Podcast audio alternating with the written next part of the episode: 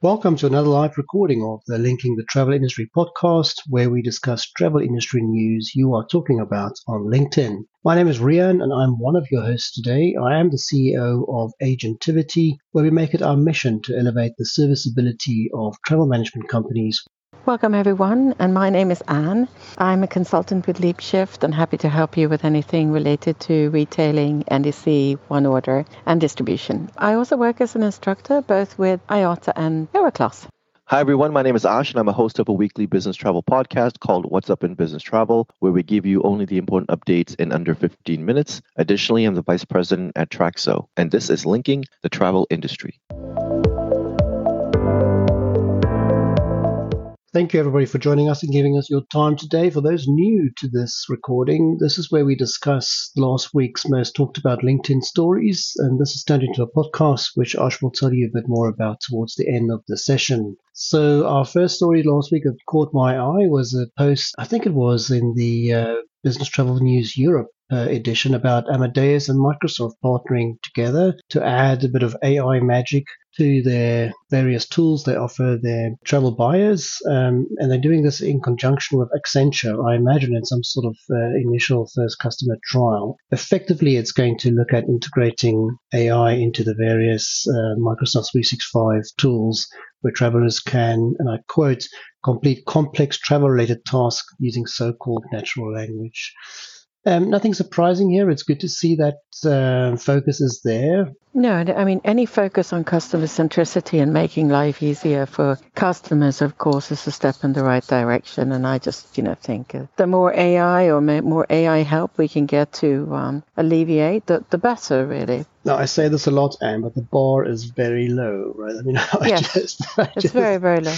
I just completed a purchase of a Swiss ticket, a Lufthansa ticket just to Munich and back, and it was such a pain. It was unbelievable. Yeah, so Ash, what do you think of Amadeus and Microsoft? Are they going to crack that nut? So a couple other stories that were similar that were in the news, right? Delta announced some AI news this past week as well. You had Sabre launching a seat upgrade tool using AI. We're seeing more AI coming out of the travel industry. Let's move on. There's some more aircraft order news that came out of Europe and the US. Air France-KLM announced new orders were $16 billion, and Air Canada ordered 18 new Dreamliners of the 787-10 type. So just interesting to note. Staying with airlines, I think, Anne, one of your favorite down under airlines, Bonza, did you see that they're expanding into package holidays and they will now enable travelers to book an entire holiday within the app? And that was a big announcement that came out of the market. Impressive, all within the app. And I took a look at the route network the other day and wow, I mean, yes, it's impressive. Ash, are you getting used to the name Bonza? Yeah, I mean, it's kind of slowly becoming somewhat better of a norm, at least on the call it is. Yeah, and Rian, regarding apps, right, I've seen a huge spike in how airlines are really making their apps a lot better than what it used to be before. It just used to be, here's my itinerary and little things like that. But now they got baggage tracking. Now, you can upgrade yourself, rebook yourself, and it's all done automatically. So the airline app scenario is definitely picking up quite a bit, which makes me scratch my head and wonder, what are we going to do in managed travel? Because in managed travel, we're trying to promote the booking tool app or the airline or the agency apps. And unless those apps are keeping up with some of the functionality of the airline apps, going to be any big upgrades, at least using AI within the managed travel space.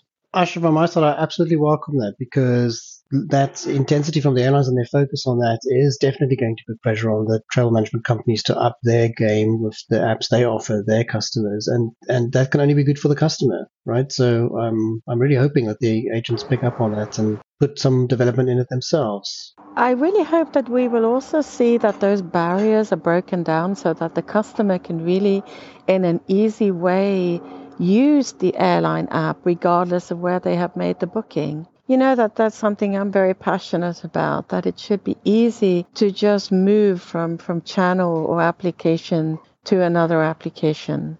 Well, today, I mean, if you book with the a managed travel company of any kind, you can definitely view your reservation on the airline app. I've not seen any airline push back on that. But the flip side of it is the difficult part. And just the traveler getting used to what they see in the airline app and then going to a managed travel app and wondering why they don't see that same functionality or why they can't do more with that app. So I think that discrepancy needs to be closed.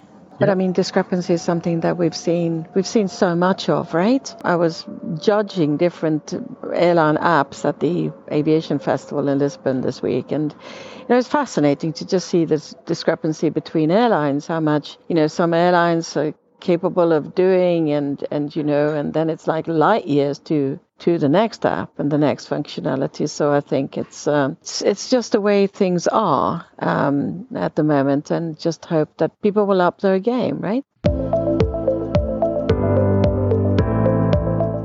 I thought this was amazing to hear this and very interesting. And Ash, I would love to hear your opinion on this one, but I read about Ukraine's SkyUp Airlines. They received a foreign air carrier certificate to operate, I believe, even within the US, but obviously to and from the US as well. That's quite significant. But Ash, what do you make of that story? Nothing really. An airline that got approval.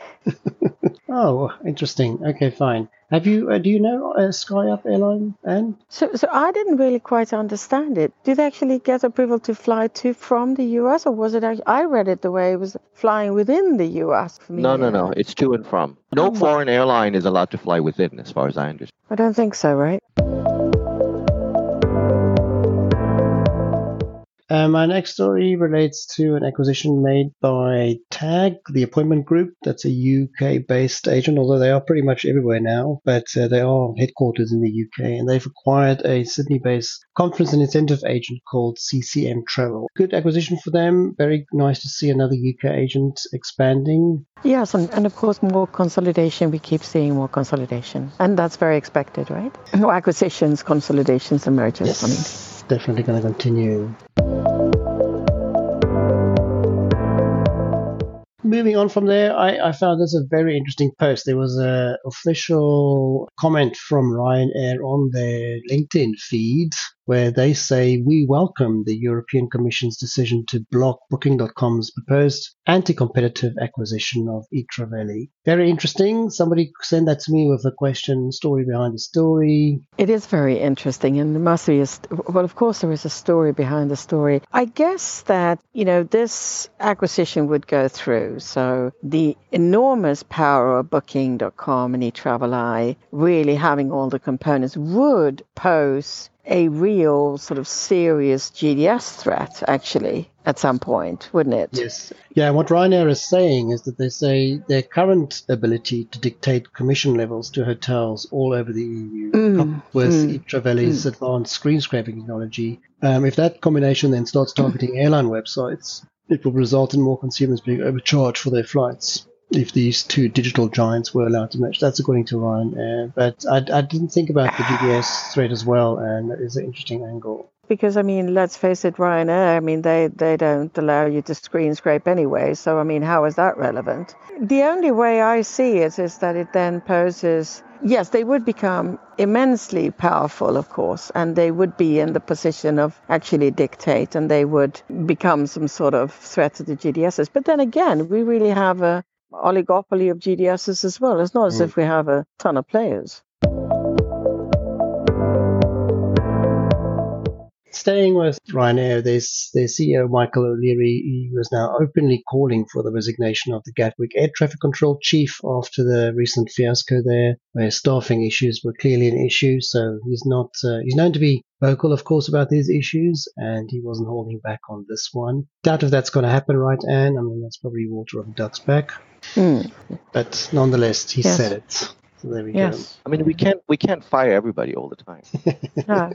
I mean, there comes a point where we have to say, okay, we need some people that can work, right? So we're going from a scenario where people, you know, we don't have enough to firing the people. It doesn't make any sense. We need more traffic controllers, not less, even if it's the chief. And then I want to move on to, and I believe this is one of your other favorite airlines, and Viva Aerobus. Didn't we talk about them recently? Well, yes, they expanded their loyalty program, include buses. Now they're going to be right on your doorstep, Aash. I saw on the post by Edward Russell that they are announcing new destinations. So they're adding 5 new US destinations and 6 new routes. So they are including Austin, Denver, Miami, New York, JFK, Oakland, and Orlando. Are you ready to hop on an Aerobus, Aash? Yeah, I'm not going to do that. They're obviously making a lot of moves and they're going into all these markets across. I mean, it's pretty much a big fan across the U.S. here when you look at all these destinations. I mean, Northeast, Southwest, Southern cities, and all of this is connecting Monterey. So it seems like Monterey is trying to eat up some of the traffic that went into Cancun. But by the way, Rian and Anne, right, this is all because the U.S. government has upgraded Mexico's aviation designation. So yes. Mexico was under Category 2, which meant that they could not add any new flights into the U.S. But now Mexico is back to a Category 1, which means that they now have the ability to add more flights into. So we'll see a lot of moves as a result of that decision. Very interesting. Okay, before I continue, I just want to turn over to the audience and just again say thank you for giving us your time today. We really appreciate it. We aim with the session to not just share the news with you, but also connect people in the industry and make sure that you are connected to other industry peers. So if you haven't gone through the list of attendees already and connected to as many of them as you can, I would urge you to do so. But we also do a call out to a specific, what we call link of the week. And this week, just to say thank you for your continued presence here. Mike Thompson from Blue Ribbon Bags is our link of the week. Mike, you've been a solid listener now for weeks on end. Really thank you for that. If you're not connected to Mike, I suggest that you do. He's at Blue Ribbon Bags. He's a great connection to have. And Mike, I hope you enjoy being our link of the week. Thank you for being such a good listener. And for the others in the audience, thank you for giving us your time. We really appreciate that. So there is our link of the week. I've got a few more stories left on my list. Most of them obviously airline related, seems to be dominant this week, except for this one, which is a great and very interesting announcement. I saw that Hotelbeds and Hopper announced a new distribution agreement.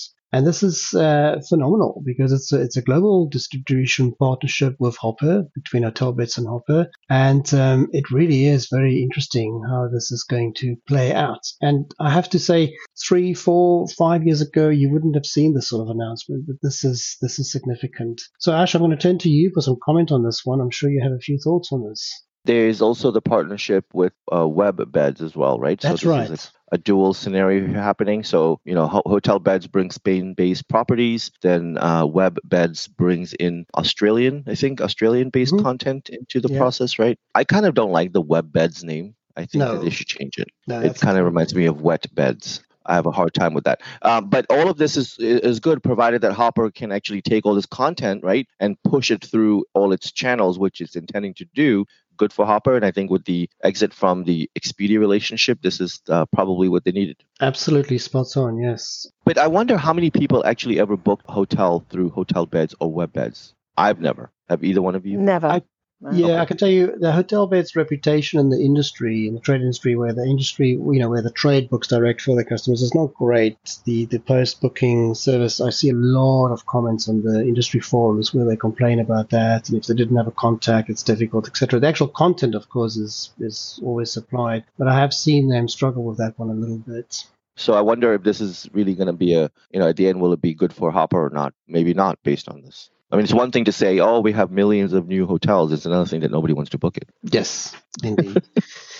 So let's see where that goes. And I'd be very interested. I mean, I would love to be a fly on the wall and the other major distribution networks and their thoughts on this. But let's see what happens here.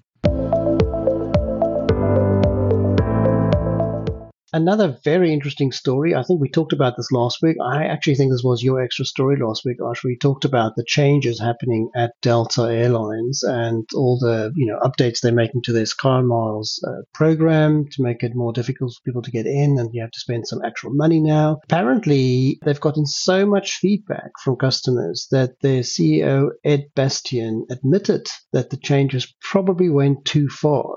And so they are actually thinking about walking back some of those changes. And before I ask you guys for comments, I also want to say that I saw in a post from our friend Mark Ross Smith at Status Match, who is the absolute insider on status programs. His comments on this fiasco, as he calls it, was that, you know, as a result, JetBlue said they would status match up to 30,000 Delta elites. Frontier Airlines launched a brilliant status match offer the day after Delta announced this bad news, and Alaska Airlines is going after credit cards in the customers at Delta. So it says to be him, it sounds like there's more than 50,000 plus Delta frequent flyers that could have taken up that offer from these other airlines, and likely many more to come. So he thinks it's really bad news for Delta as well. Ash, I'm sure you have some thoughts on this because this is right in your backyard, right? The other status match offers, I mean, it's good that JetBlue try to take advantage of it, Alaska try to take advantage of it. But if you're a Delta frequent flyer and you have status, are you really going to be satisfied with JetBlue and Alaska's network? Probably not.